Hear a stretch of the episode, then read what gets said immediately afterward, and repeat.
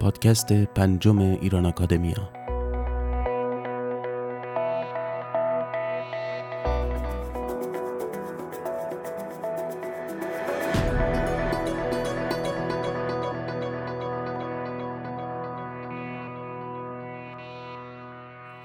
سلام دوستان، دوشنبه دیگر فرا رسید و با اپیزود 5 پادکست های ایران آکادمیا در خدمت شما هستیم.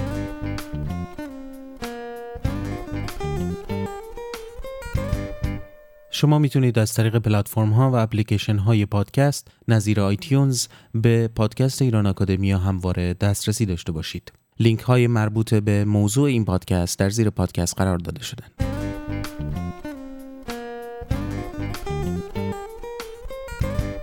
موضوع این پادکست مانند 2 پادکست پیشین گفتگویی است با جمشید بهنام. بخش 3 گفتگو رو دنبال می‌کنیم با نام ایرانیان و اندیشه تجدد.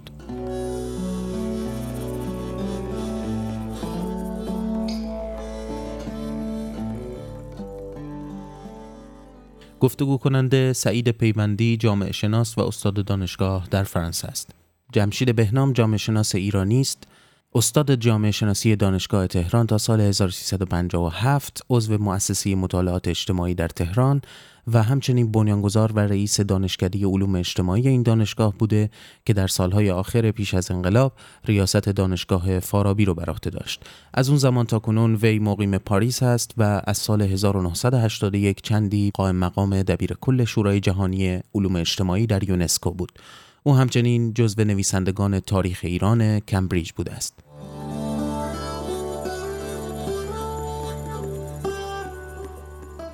یکی از کارهای تحقیقی تاریخی شما که در ایران خیلی مورد توجه قرار گرفته و کتابی که در آوردین بارها و بارها تجدید چاپ شده در مورد ایرانیان و اندیشه تجدد هست، یعنی ورود جنبش تجدد به ایران و نوع برخورد و ترقی ایرانی‌ها از این مفهوم و از این تجربه تاریخی. من پیش از هر چیز می‌خواستم سوال بکنم که این تحقیق تاریخی را به چه خاطر انجام دادین؟ یعنی اگر مقایسه کنیم با کارهای گذشته، یه نوع در واقع تغییر موضوع تحقیقی هم هست. یک کار تاریخی را به چه دلیل در واقع دنبال کردیم؟ تاریخی نیست بعد من، برای اینکه یعنی مسئله تجددخواهی، حالا لغت‌ها رو بعداً فکرش می‌کنیم، مثلا تجددخواهی مسئله تاریخی نیست، مسئله است که گرفتن همه کشورهایی که مشغول دگرگون شدن هستن گرفتارش هستن و در ایران هم، برای اینکه ببینیم که امروز چه می‌شود کرد، اگر باشه در آینده چه خواهد شد، باید یه سابقه بدیم. و این کتاب من فکر می‌کنم که یه جوریه که از قدیم شروع می‌کنه ولی تحول یا تغییر نشون میده. مگه تجدد برای من یه تغییره، هیچ وقت هم تموم نمیشه و دائما در حال عوض شدنه و جابجایی کردن. در ایران اول دفعه مثل جای دیگه از یه برخورد شروع میشه. یعنی یه دوره‌ای می‌بینیم که به دلایلی بعضی از کشورهایی که قدیم خیلی هم اهمیت داشتن، مثل ایران، مثل عثمانی و این قبیله، مواجه میشن با یه اتفاقاتی که در اثر رابطه با یا بگیم برخورد با کشورهای غربی و شکست می‌خورن.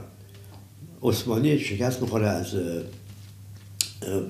ایتالیایی‌ها و فرانسوی‌ها و همه اروپایی‌ها، دسته که خودش تا وین پیش رفته بوده و اروپا رو، قسمت از اروپا رو اداره می‌کرد، شکست می‌خوره.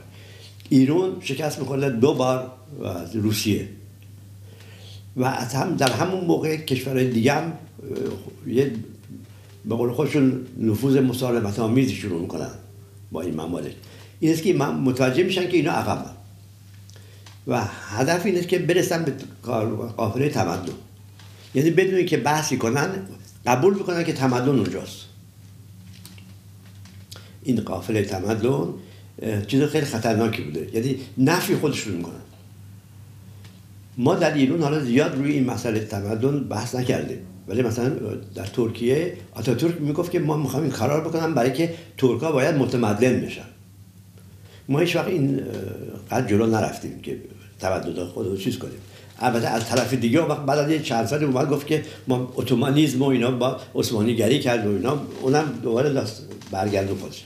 ما خیلی ساده میگفتیم خب بله ما مملکت خیلی مهمی هستیم، همیشه اعتقادمون بوده، سابقه داشتیم، پیشینه تاریخی واسه خودمون ایجاد کردیم و بنابراین اگر چیزایی میخوایم از اینا بگیریم مهم نیست واسه ما، خطری نداره. همش میگفتیم که ما اون چی که خوبه میگیریم، اون چی که بده نمیگیریم. اگه به این راحتی بود که تمام اینجوری سفارشی ما اینو خوبه اونو بده که نمیشد. و در همین موقع این رقابت بین چین هم خیلی انترسان بود، اتاتورک و رضا شاه. موقعی بود که واقعا شروع شد به اینکه تجدیدخواهی جنبه چیز از دست بده، جنبه فقط فرنگی معابیر از دست بده، بلکه یه دوره ما هم می‌خواستیم فرنگی هم بشیم، همه میگفتن باید فرنگی شد. یه دی فوش می‌دادن به فرنگی‌ها، بونایی که فرنگی.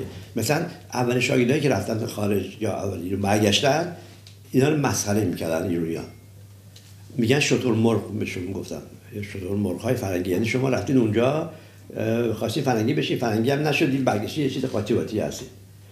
یک رساله مجدلیه را اگه بخونیم تمام داستان اینه، مسخره می‌کردن. یا مثلا هرچی که فرنگی بود، هرچی که فرنگی بود، عروس فرنگی مثلا، مقدار زیادی نمایشنامه نوشتن به اسم عروس فرنگی، مسخره می‌کردن.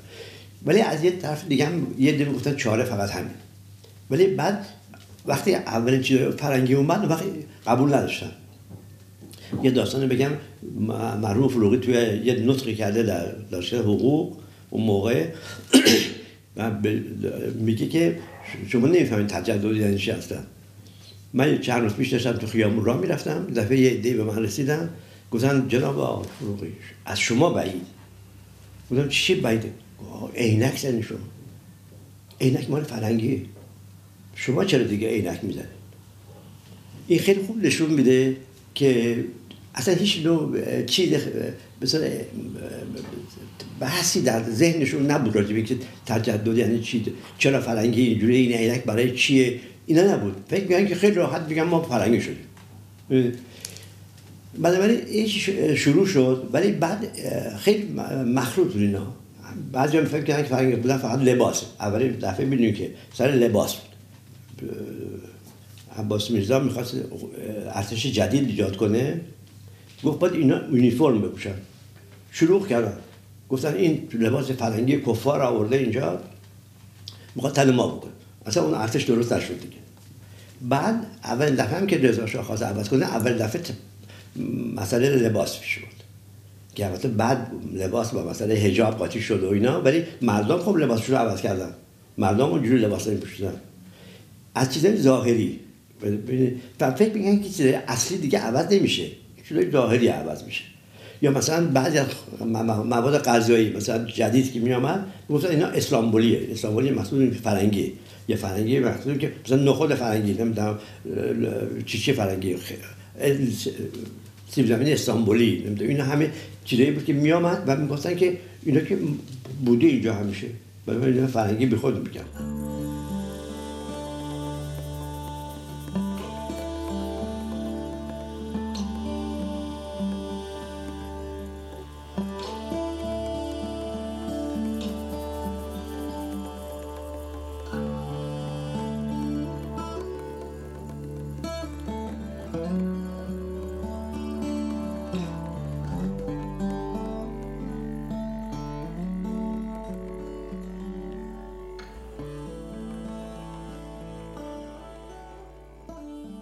آقای بهنام بعد از تأسیس و راه افتادن دانشگاه فارابی در ایران و برای حوادثی که در ایران از نظر سیاسی اتفاق افتاد، انقلاب فرهنگی و سسیون دانشگاه، شما برگشتین به اروپا و استاد مدعو بودین در دانشگاه پاریس 5 سوربون و بعدم فونکسیونر یا کارمند محقق یونسکو شدیم و در اونجا اون طرح معروف مربوط به خانواده را در سطح بین‌المللی اجرا کردیم.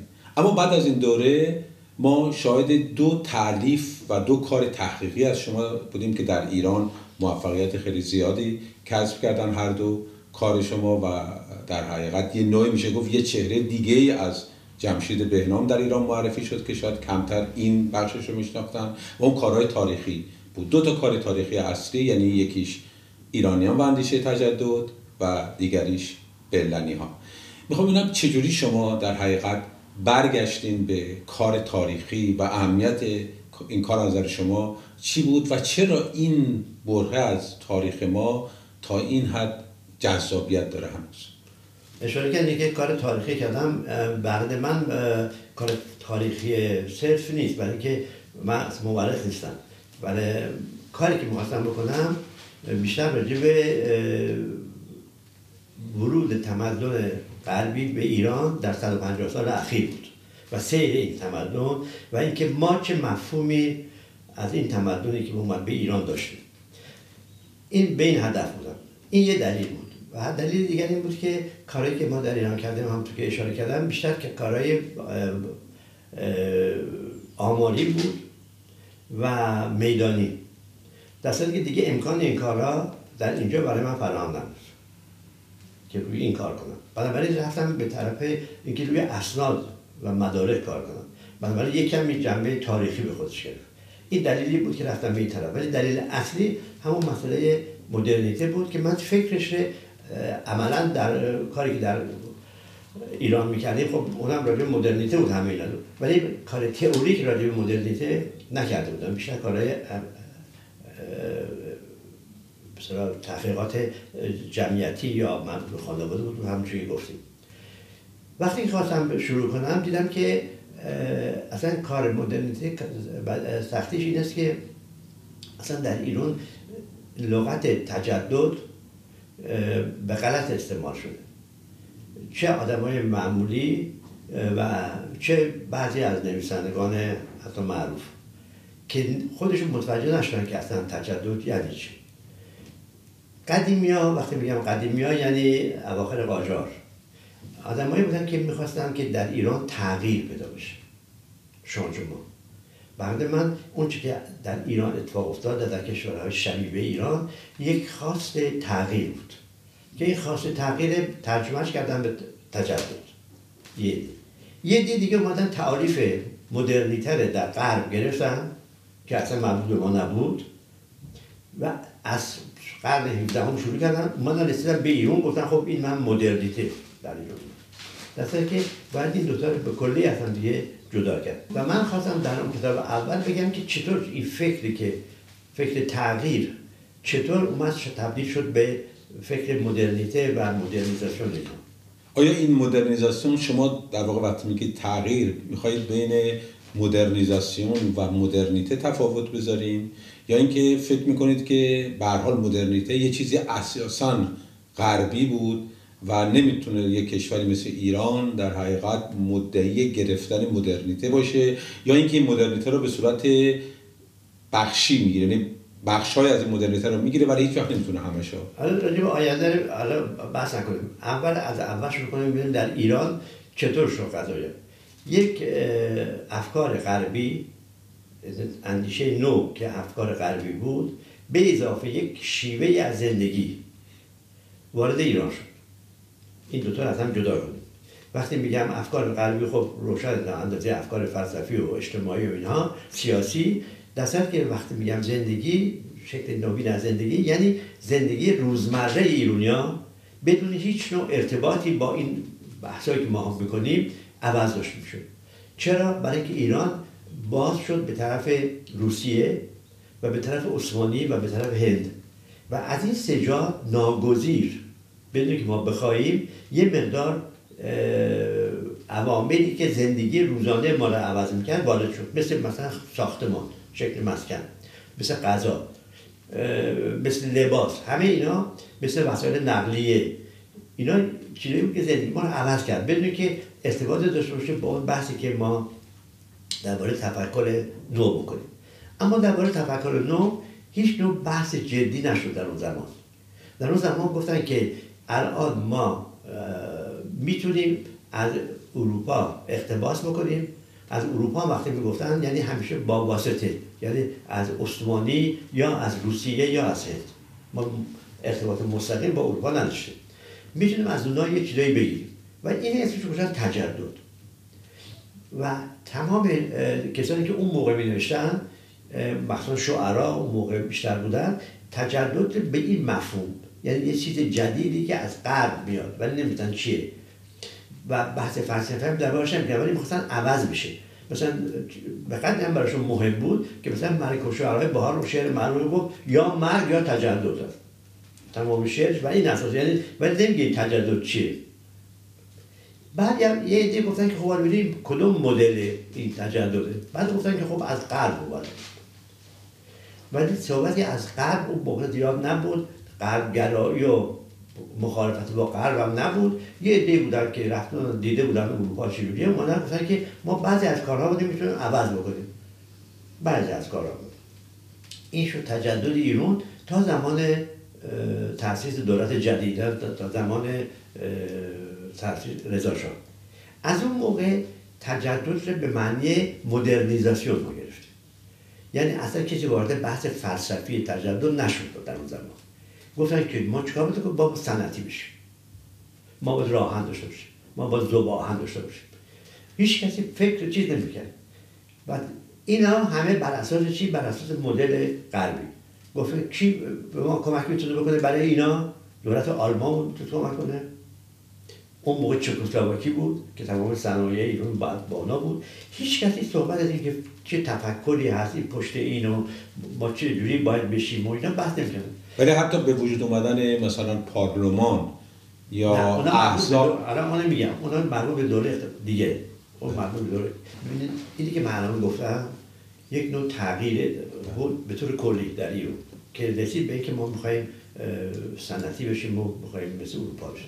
ولی یک حرکتی زودتر از این شروع شد در ایران که اون تغییر سیاسی بود یا تجدد سیاسی بود که این جزء داستان‌های مشروطیت گفته شده همه جا، که اولین چیزی که ایرانی‌ها گفتن که ما باید از غرب بگیریم این است که ببینیم اونجا چجوری اداره میشه، برای که مهمترین مسئله برای ایرانی‌ها استبداد قاجار بود. اون موقع گفتن این نمیشه، با این استبداد نمیتونه. بنابراین همه گفتن که باید یه نوع دیگری بگیریم. بعضی گفتن با جمهوری بشیم، بعضی گفتن که نه همین میتونه سلطنتی باشه ولی خب با خصوصیات دیگری. از اون زمان کم کم صحبت پارلمان و انتخابات و احزاب و اینا مطرح شد، ولی همیشه جدا بود از یک نوع فکر واقعی که پشت اینا باید باشه. مثلا پارلمان گفتن خب ما پارلمان اگر امکان درست کردیم یعنی دیگه مشروطیت کامل شد، ولی نمیگفتن که انتخابات چجوری میشه.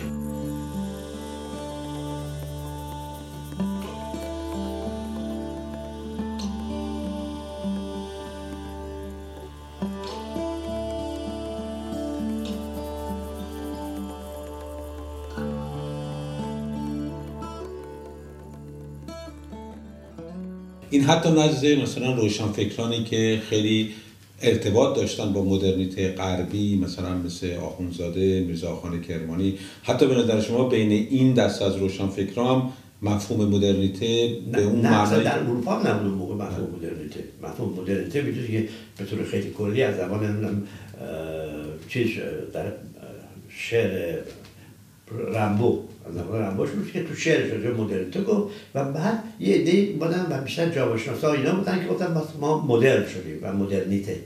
ولی مدرنیته اصلا در ایران هیچ وقت این لغت به کار نرفته بود. در ایران لغت تجدد به کار رفته بود که به عقیده من این مفهوم فقط تغییر بود. بعد اضافه شد که خب تغییر بر اساس کدوم مدل؟ گفتن بر اساس مدل غرب. در غرب چه خبره؟ اونجا یه جای خبرایی شده که اسمش رو گذاشتن مدرن شدن، وگرنه لغت مدرن وقتی که در ترکیه و در ایران به کار می‌رفت به عنوان آدمی که دیگه قدیمی نیست و در ایران می‌گفتن متجدده، کسی که کراوات می‌زد و یه نوع زندگی جدید داشت گفتن آدم‌های متجدد، ولی هیچ کدوم نمی‌گفتن آدم‌های مدرن به معنی فلسفی و فکری کلمه. این است که دو تا سه تا شاخه مختلف اومد تا در زمان اول سنت رضا شاه ما دیگه مدرنیتر رها کردیم، تقریبا بیشتر رفتیم عقب مدرنیزاسیون. مدرنیزاسیون یک سیاست، همونطور که امروزم صحبت کردیم گفتیم مدرنیته یک حالت، مدرنیزاسیون یک حرکته، یه سیاستیه. دولت میگه من میخوام صنعتی بشم، پس باید فوق راهها رو بسازم، زیربناها رو درست کنم، بنویسم، این یک سیاست. یا میخوام مدارس آموزش مطرح کنم، باید مدارس چجوری باشه، اینا تمام اینا و زمان برنامه‌ریزی پیدا مطرح شد. اول البته دولت خودش کار میکرد و گفتن که اقتصاد دولتی که بر اساس آلمان بود، از آلمان گرفته بود، اقتصاد دولتی بیشتر کارا دست خود دولت بود، حمایت بازرگانی خارجی وجود داشت از این حرفا. ولی بعد کم کم این داستان مدرنیته به یک صورت دیگه درآمد و افتاد دست روشنفکران. تا اون موقع دست دولتی ها بود که درس خونده بودن، ولی از اومدن به ایران بحث چیز نمی‌کردن. وقتی روشنفکران که برگشتن به ایران بحث اینا نمی‌کردن، بلکه اولا یا وضع دولت اون روزی پهلوی اینطور بود که سخت بود این کار، یا اینکه همه مردم عجله داشتن در اینکه زودتر ما پیشرفت بکنیم و توسعه پیدا کنیم و ترقی مادی به سراغ بکنیم. درسته که در زمان آخوندزاده و اون اولیا همه راجع به ترقی خواهی صحبت می‌کردن، راجع به صنعت کسی صحبت نمی‌کرد، یا راجع به آموزش فقط طالبوف بود که عقیده داشت که باید طالبوف اینجوری باشه و چجوری آموزش بدید، بقیه این کار نمی‌کردن. همه به طور کلی می‌گفتن که باید یکم شعارهای روشنگری، آزادی، دموکراسی، اینا بدون که هیچ کدوم به مرحله عمل برسه یا چیز. این است که من دیدم که با این وضعی که وجود داره اول باید ما با دقت این مسیر 150 ساله ببینیم چه اتفاقاتی درش افتاد تا رسیدیم به امروز و چجوری مفاهیم عوض شد و چند مرحله در اینجا هست. یکی اول اون 5 نفر معروف، یعنی آخوندزاده، طالبوف، ملکم و مراغه، اینا که زمینه کار را آماده کردن. مرحله دوم یک کسانی هستند که بهشون میگفتن منورالفکر. اینا بعضیشون به اروپا اومده بودن، بعضیشون اصلا نیومده بودن، ولی در خود ایران کتاب‌های فرانسه و عربی خونده بودن. بلکه اول اندیشمندان ایرانی بیشتر فرانسه کار کردن، هیدشان روسی بلد بودن، یه دم چیز عثمانی، و در مرحله 4 عربی. مثلا مجلاتی که در قاهره چاپ میشد میومد در کتابفروشی تربیت که مال خانواده تقی‌زاده بود در تبریز فروش می‌رفت، هر هفته از قاهره می‌آمد. یا کتاب‌های روسی و روزنامه‌های روسی خیلی راحت می‌آمد، بلکه خیلی بودن در ایران که روسی رو بلد. پس یه مرحله دوم شد که عملاً با این تمدنی که بهش می‌گفتن رو شدن، ولی بالا مفهوم روشن نبود. تمدن، تجدد، اینا همه با هم مخلوط بود. دفعه اول میشه گفت که الان نمیخوام به برلینی الان وارد بشم، ولی با جنگ برلین اول اروپا شناخته شد در ایران به طور خوب یا به طور بد. از اون موقعی بود که اروپا معنی پیدا کرد، برای اینکه دفعه اولی بود که رسما نیروهای خارجی اومدن وارد ایران شدن و مردم در کوچه و بازار دیدن که اینا کی هستن. انگلیس‌ها بودن و روس‌ها بودن و یه قسمت از ایران رو گرفتن، اومدن تا نزدیکی قزوین، بنابراین دیگه با زندگی مردم مخلوط شده بود این چیز جدید. در این موقع رضا شاه سعیش این نبود که مملکت متمدن بکنه، یعنی فکر نمی‌کنم، میگم همین که ما داریم میکنیم اینا تمدنه. در صورتی که در اون طرف ایران اتاتورک که با رضا شاه رقیب شده بود در این موقع میگفت من میخوام تمدن غربی رو بیارم. ما هیچ وقت نگفتیم میخوایم تمدن غربی رو بیاریم، ما گفتیم ما ایرانی هستیم، ما فرهنگ طول و دراز داریم و بعضی چیزا هست مسائل مادی که ما از اینا میگیریم. درسته که چیز میگم نه، یه جا هست میگه من آدم میخوام تربیت کنم. آتاتورک ما هیچ وقت هم حرف نزدیم در ایران، و هیچ وقت نگفتیم می‌خوایم ما غربی بشیم، ما تمدن غربی. ما همیشه می‌گفتیم ما تمدن خودمون رو داریم، کم و زیادیش بگیریم. و بنابراین سیستمی که در تمام اون دوران تا شاه بود مدرنیزاسیون بود. ما فقط باید از مدرنیزاسیون صحبت کنیم. ترک‌های جامعه شناس داشتن، گوکل خیلی جامعه شناس معروفی بود، اون میگفت که ما هم تمدن داریم هم فرهنگ. تمدن اون چیزیست که از غرب میاد و شامل فلسفه غربی و صنعت و همه چیز. اون چیزی که مردم دارن فرهنگی و باید مردم و دولت و روشنفکران با هم همکاری کنن که این دوتا به هم نزدیک بشه. ما در ایران این بحث هیچ وقت نکردیم. ما گفتیم ما فرهنگ خودمون داریم، بحثی نیست. دولت هم همش میگه راجع به فرهنگ به این، ولی میخوایم اون چیزی که کم و کسره که این مسائل صنعتی و ایناست از خارج بره. اینجوری مطرح شد. ولی در عمل فقط مدرنیزاسیون بود، یعنی نوسازی، یعنی عوض کردن زیربناهای اقتصادی و اجتماعی. ولی خب نمیشد که یک کشور رو به شیوه غربی نوسازی کرد بدون اینی که مفاهیمی که تو غرب بخشی از مدرنیته بودن، مثل مفهوم شهروندی، برابری انسان‌ها، اینها هم در حقیقت آورد و همینا هم ایجاد تنش میکرد، برای اینکه ما فکر میکردیم میشه اون ساختارهای قدیمی رو فقط نه. خب ببینید ما یه مقدار لغات رو به کار می‌بردیم که مفاهیمش نمی‌شیم چیه. حالا منظور میبریم دموکراسی، در اول که شروع کردن همه ما دموکراتیم، ما مجلس داریم، ما انتخابات میکنیم و فلان، ولی هیچ وقت وقتی میخواستن انتخابات کنن کسی علاقه نداشت به انتخابات بکنن، برای اینکه میگفتن انتخاب شدن و تمام این حرفا. یا راجع به آموزش، ما عملا آموزش متاسفانه آوردیم پایین و در حد سوادآموزی برای یه عده‌ای و تربیت کارشناس برای یه عده دیگه.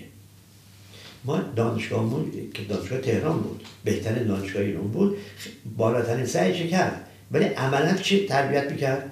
کارشناس، برای که احتیاج مملکت بود، احتیاج مملکت بود، باز کارشناس بود. کسی هم نمیتونست بهش ایراد بکنه، ولی خب میتونست یه چیزهای دیگری هم باشه اونجا. ولی ما میگفتیم نه، اون چی که جدید از خارج میگیریم، اون چی که قدیم خودمون داریم. و برگشتیم به ایجاد یک نوع پیشینه سازی تاریخی برای خودمون. شاهنشاهی ایران، هخامنشیان، چیز و زردشتی‌ها هند کمک میکردن به اینکه خب مسئله زردشتی و اینا رو هم با این پیشینه تاریخی ایران مخلوط بکنن. و ما کسانی بودیم که هم پیشینه تاریخی داشتیم، هم داشتیم میرفتیم به طرف تجدد. این بود و این کار سختی بود و فقط شاید چیزی که میتونستیم دوتا رو به هم وصل کنه یک آموزش سراسری واقعی بود. ما کتاب‌های درسی کتاب‌های فرنگی بود. من خودم وقتی دبیرستان می‌رفتم کتاب‌های آلبر ماله که اینجا کتاب تاریخ درس می‌دادن توی دبیرستان‌ها، اینا رو ترجمه کرده بودن. وزارت آموزش، وزارت معارف اون زمان یک کلکسیون کتاب ترجمه کرده بود، بسیار کتاب‌های خوب، ترجمه خوب، ولی سنگین بود. سنگین بود. ولی راجع به ایران توش نبود. مثلا من تاریخ بین النهرین رو خیلی بیشتر یاد گرفتم تا تاریخ ایران، بلکه کتابی که ما داده بودن که فرنگی‌ها نوشتن بیشتر راجع به اونجاها نوشته بودن، ولی راجع به تاریخ ایران کمتر بود. تاریخ ایران تا این اواخر همیشه اینجور بود دیگه. یک چیزی اول در ایجاد شاهنشاهی ایران، دولت هخامنشی وجود داشت، بعد میشم که آریایی‌ها بودن. هیچ کس به ما نگفت که آریایی‌ها کجا بودن، چجوری اومدن به ایران. هیچ کدوم از کتاب شما که متخصص این کاری نمیدونم دیدی بود یا نه. بعد یه دفعه می‌رسیم به اسلام، یه مقداری راجع به اسلام صحبت می‌شد، به بحث صفحه‌ای تو کتاب‌های درسی، ولی راجع به خود اسلام نه، راجع به اسلام در ایران، در تاریخ اسلامی. بعد دیگه هیچ چیز مهم نبود. این سلسله‌های کوچیک که می‌آمدن می‌رفتن، اینا می‌رسیم به صفحه‌ای که در واقع اصفهان و اکثر اصفهان و اینا بود. بنابراین دولت کار میکرد که با این ترتیب چیزی ایرادی مردم نمیتونن بهش بگیرن که شما رفتید فرنگی شدید، بلکه ما در به طرف فرنگی شدن میرفتیم، ولی در عین حال و به موازات اون به ایران هم چیز کرده بودیم، توجه کرده بودیم، ولی نه خیلی زیاد. برای که اصلا خب ما نه پژوهش دانشگاهی تاریخی داشتیم، نه پژوهش ادبی دانشگاهی داشتیم، یعنی همه این الگوها را در حقیقت میبایست از جای دیگه میگرفتیم، برای اینکه مدارس قدیمی مذهبی ما به هیچ وقت برعکس خیلی از مدارس مذهبی اروپایی نرفتن به طرف یک کار جدی داشتیم. این حرفی که شما زدید ما بعد از مدتی بهش رسیده بودیم. می‌بینید در اواسط زمان رضا شاه یواش یواش که گفتن که خب بس دانشگاه تهران باید چیزای دیگه هم مثلا بده و رفتن رو ادبیات، به همین جهت که هیچ وقت در ایران دانشگاه تهران ادبیات جدید تدریس نشد. ادبیات جدید ایران چیز خیلی عجیبه ولی هیچ وقت تدریس نشد. یا مثلا راجع به باستانشناسی ما یکی از ضعیف‌ترین دپارتمان‌ها باستانشناسی بود، درسته که مثلا باید از همه جای دنیا بیان اونجا مثلا باستانشناسی بکنه. ما نکنیم یک کمی روی چیز رفتیم، روی ادبیات، اونم روی شعر که همه میگفتن این شعر برای که با چیز ایرانی میسازه، با روحیه ایرانی چیز داره، ولی تحقیق ادبی نمیکنن.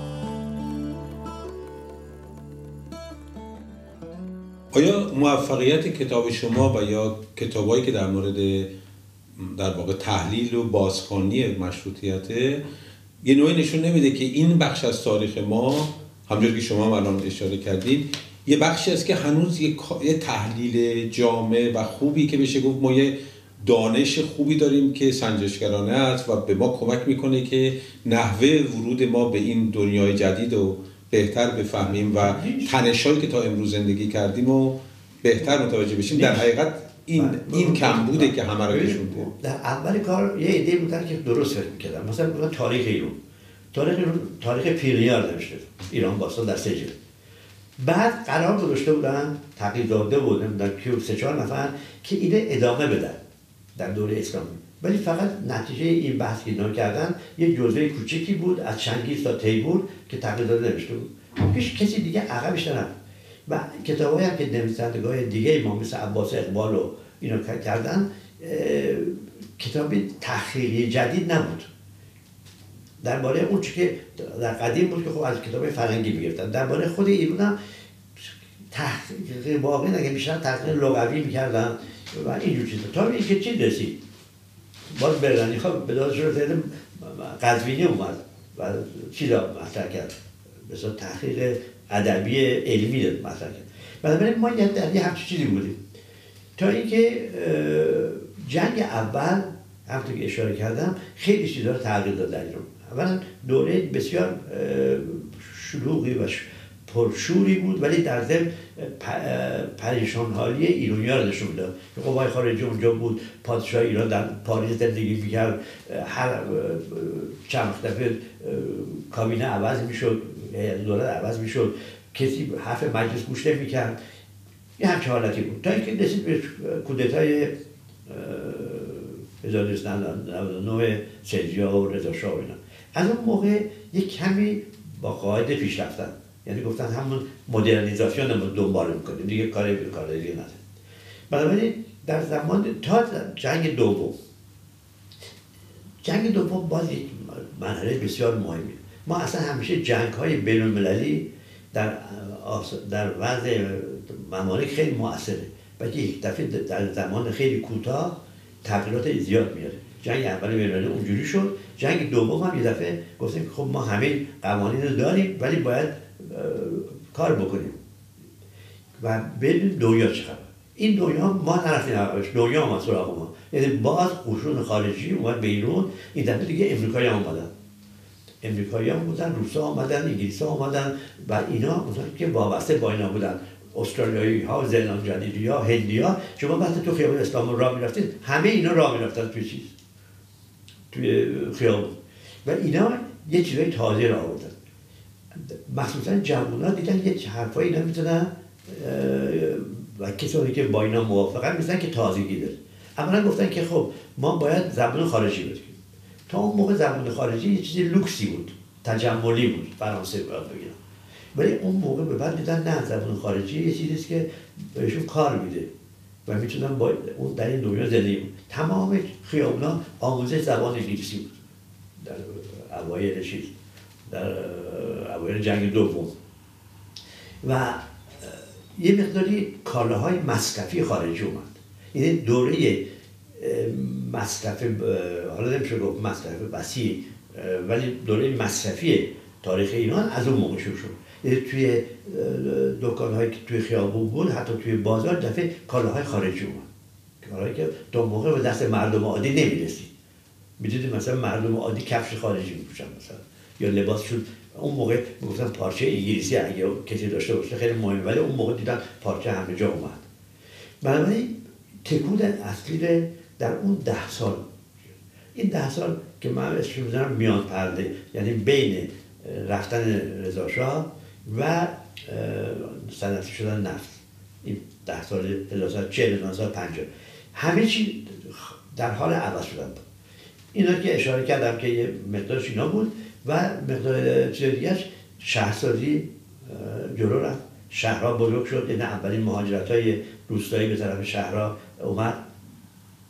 آموزش مثلا سواد آموزی نسبتاً زیاد شد، تعداد دبیرستان‌ها، همه زیاد شد. خبررسانی به اصطلاح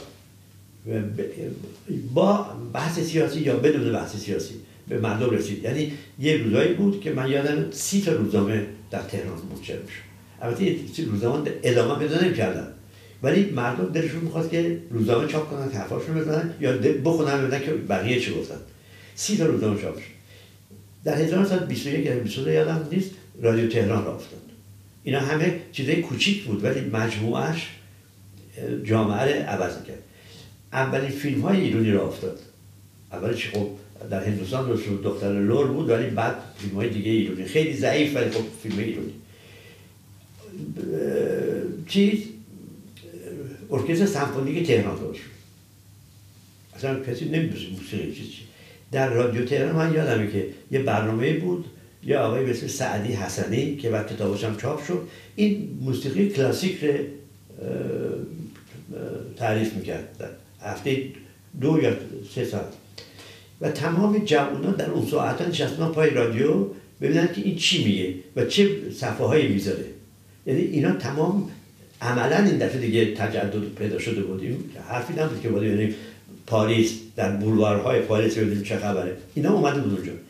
حالا چقدرش ما آورده بودیم، چقدرش به طور ناگزیر اومده بود. ببینید بلکه تجدد یا تحمیلی است، یعنی با کلونیزاسیون میاد، یا خودخواسته است، یعنی آدم اونا میرن عقب این که بگیرن بیارن، یا اینکه ناگزیر میاد، یعنی وقتی که درآواز شد، وقتی تجارت خارجی شد، کار خارجی میاد. همونطوری الان موندیالیزاسیون داره میاد، الان کسی نمیره عقبش، خودش داره میاد، چاره نیست.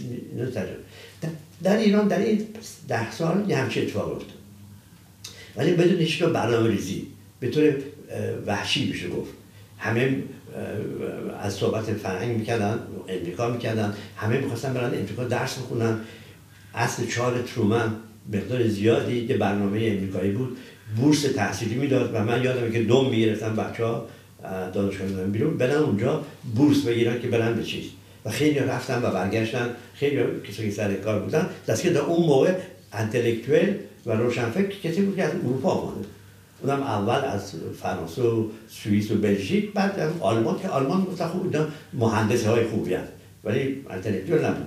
بعد دیگه بعد جنگ بین این دو دسته، اینا کدوم داشت؟ این جنگ وجود داشت.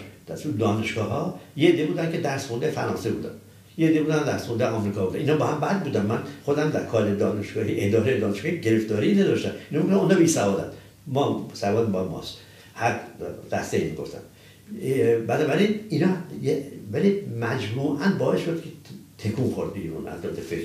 بعد فکر چپ اومد تو ایران در همون زمان، که اونم خودش یه عامل خیلی جدیدی بود با حزب توده و این حرفا، و احزاب دیگه شروع شد. تا اون موقع ما احزاب نداشتیم، اون احزاب اولیه اعتداریون و اینا که در زمان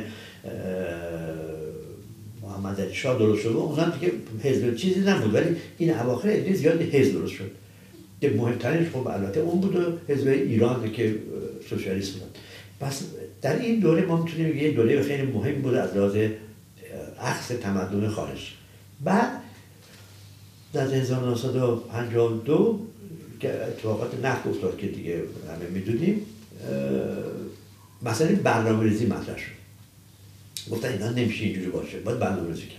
برنامه اول، دوم، سوم، چهارم، پنجم، اول 7 ساله، بعد 5 ساله و این برنامه‌ریزی یک کمی روشن‌تر کرد که ما هدفمون چیه در آینده. برنامه‌ریزی اول در هر جا در کشور جهان سوم بیشتر با اون تئوری روسوف بود، یه تئوری معروف به اسم تئوری روسوف که میگه که کشورهای در حال توسعه باید اتاپ به اتاپ، مرحله به مرحله جلو برن که میگه کدوم مراحل است و این یه دستورالعمل است باید این دنبال کرد که رسید به وضع امروزی غرب. غافل از اینکه وقتی اینا برسن به از امروزی غرب دیگه رفته جلو. الان ما تازه میخوایم صنعتی بشیم، به رسیدیم به یه جایی، اینا رفتن توی تکنو ساینس و نمیدونم فلان، به کلی با این راه نمیشه. این همین حرفی که من آخر میخوام توی کتاب بزنم، نمیرسه به اینجا. ولی خب اون موقع عده‌ای معتقد بودن به این برنامه ها انجام شد. ما نتونستیم به توسعه به معنی دیولپمان برسیم ولی عقب رشد بودیم، کرواسانس بودیم. ببخشید من لغت فرنگی من که مجبورم بگم، ما عقب کرواسانس بودیم، گروس بودیم و این باعث شد که ایران خوشحال بودن. گفتن بعد ما درآمد فردی از فلان به فلان رسید، درآمد ملی فلان. دعوا بود که ما چند دلار درآمد فردی بوده، دسته که ترکا چقدر دارن، ما همیشه فکر ترکا بود، ترکا چقدر دارن، عربا چقدر دارن. این بود. هیچکی نمیگفت که دیولپمان به معنی واقعی کلمه کجاست، یعنی دیولپمان واقعی یعنی بهداشت، یعنی آموزش. خب ما البته سپاه اینا را داشتیم، سپاه دانش، سپاه بهداشت اینا، ولی به اون معنی مثلا همه بیمه‌های اجتماعی که بعد این همه مهم بود کسی نبود، یعنی جامعه نمیتونست اینا را عوض بکنه. این وضعی بود که وجود داشت.